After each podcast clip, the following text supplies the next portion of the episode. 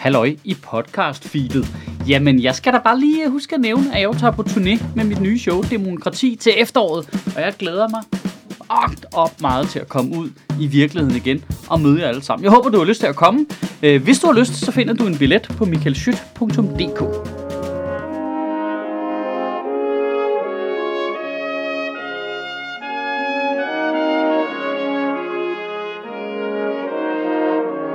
Goddag.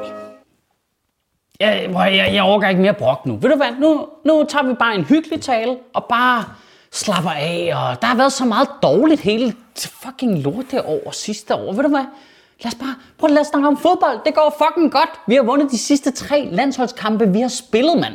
Vi, vi har scoret tyve mål. Der er blevet scoret ingen mål på os. Jeg, jeg var så skeptisk over for Julemand, da han kom til. Det, det er jo genialt, det der. Hold kæft, de spiller godt. Helt det der med, at det er elleve forskellige spillere, der har scoret, så det er ikke engang sådan en stjerne, der er afhængig af, som så kan blive skadet, og så falder det hele til jorden igen. Vi, vi har aldrig startet en V M-kvalifikation med at vinde tre kampe. Det lugter langt væk af, at vi skal spille V M-fodbold. I Katar, mand. Ej. Jamen, er der ikke noget hyggeligt tilbage i start, eller hvad? Og lad os lige lynhurtigt starte med at rydde et super irriterende kliché-argument af vejen. Jamen, Michael, man skal faktisk ikke blande øh, politik og sport sammen. Så må FIFA da umiddelbart lade være med at sælge V M til de største slyngelstater, de kan finde på et kort. Du ved bare Rusland og Katar, og man ved bare, at fucking Nordkorea og Hydra står på venteliste. Altså, du kan jo ikke tage så politisk et valg, og så bagefter sige, at vi ikke må komme og kritisere det. Hvad fanden er det for noget? Det er jo et ekstremt politisk valg at sælge V M til Katar og sende alle de største fodboldstjerner i verden dernede, og alle medierne og journalisterne. Og det, det vælger du. Det er et valg, du tager. Så må du stå på mål for det, for helvede. Altså. Og, prøv, og Rusland, det kan man forsvare på en eller anden måde, fordi altså, det er en stor fodboldnation og har haft store fodboldspillere. Så Katar? Har de overhovedet fodboldhold? Hvad fanden er det for noget? Altså, ja, så har vi sgu solgt uh, V M i ishockey til Sahara. Lad os se, hvordan det går. Alright, lad os lige starte med at få nogle super mærkelige og deprimerende data på plads. Øh, Katar, meget, meget lille bitte, bitte, bitte land målt på indbyggere.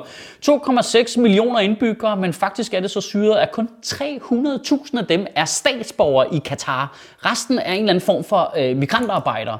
De fleste fra arabisktalende lande, men også mange fra Nepal og Indien.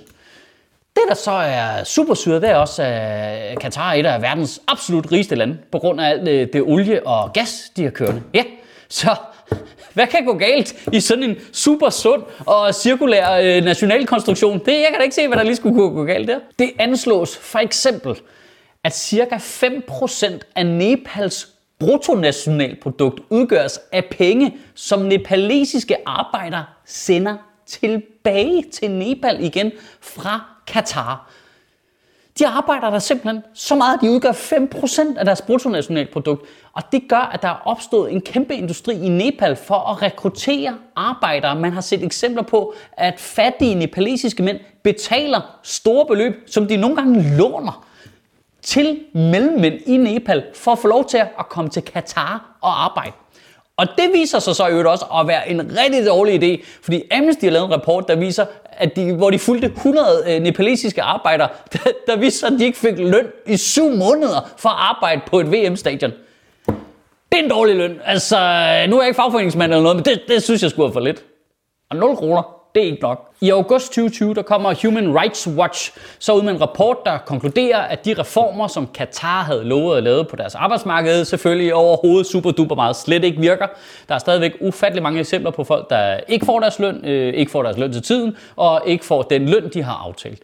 Øh, der er eksempler på arbejdere, der sulter, fordi de ikke får udbetalt deres løn. I foråret tyve tyve så kommer den nepalesiske regering så ud øh, med en rapport, der siger, at ca. fjorten hundrede nepalesiske migrantarbejdere er døde på projekter i og omkring øh, V M-stadions i Katar. Ja, øh, Katar selv, lidt uenig, tæller også efter at nå frem til, det er fireogtredive. Ja, der, der resten de døde af naturlige årsager, siger de. Lille, lille, lille forskel på de to ting der. The Guardian kommer så ud øh, med en rapport om, at øh, seks tusind fem hundrede migrantarbejdere fra Indien Pakistan, Nepal og Sri Lanka er døde i forbindelse med V M toogtyve. Og ind over til Delaney, og han scorer! seks tusind fem hundrede døde for at spille fireogtres fodboldkampe. Det er en komma tre død per minuts fodbold. Hvis vi skulle starte alle fodboldkampene til V M i fodbold med at holde et minut stillhed for hver af dem, der døde i respekt inden kampene, så skulle alle kampe til V M i fodbold starte med, at landsholdet stod på banen i to timer i stillhed inden hver kamp. Det ville fandme være et statement. Så, så er det alligevel nemmere lige at trykke noget på en t-shirt og stå med den i tyve sekunder. Og inden vi alle sammen så hisser os totalt op, skal vi så ikke lige bare lige huske at være søde og minde os selv om, hvor rart det er, at vi kan give nogle fodboldspillere ansvaret for forbrugeraktivisme. Ej, nej, det er dejligt. Og det er jeg glad for. Det er simpelthen perfekt.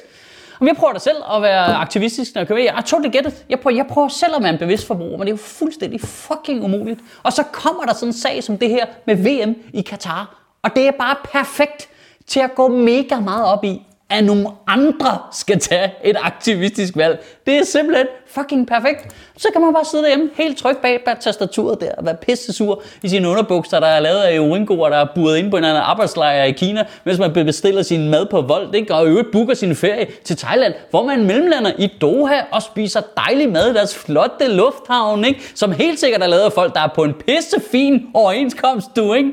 Ha, vil du da fucking pisse af, mand. Og der er jo dobbeltmoral over hele linjen. Altså, fodboldspillerne har jo heller ikke normalt noget problem med at være aktivistiske, jo. Altså, du ved, ej, racisme, det skal vi kæmpe imod og ned og knæle, ikke? Eller, åh, vi, vi kæmper mod øh, had på sociale medier, vi boykotter sociale medier. Så lige snart det over på deres egen banehalvdel, så bliver der bare påfaldende stille lige pludselig, ikke? Det jeg siger er bare, at der er hykleri nok til alle. Du tager bare, du har, du har allerede. Bare, bare behold det, du har så. Vi kan godt skrue debatten en lille smule ud der. Der, der er ingen af os, der gør det der rigtigt.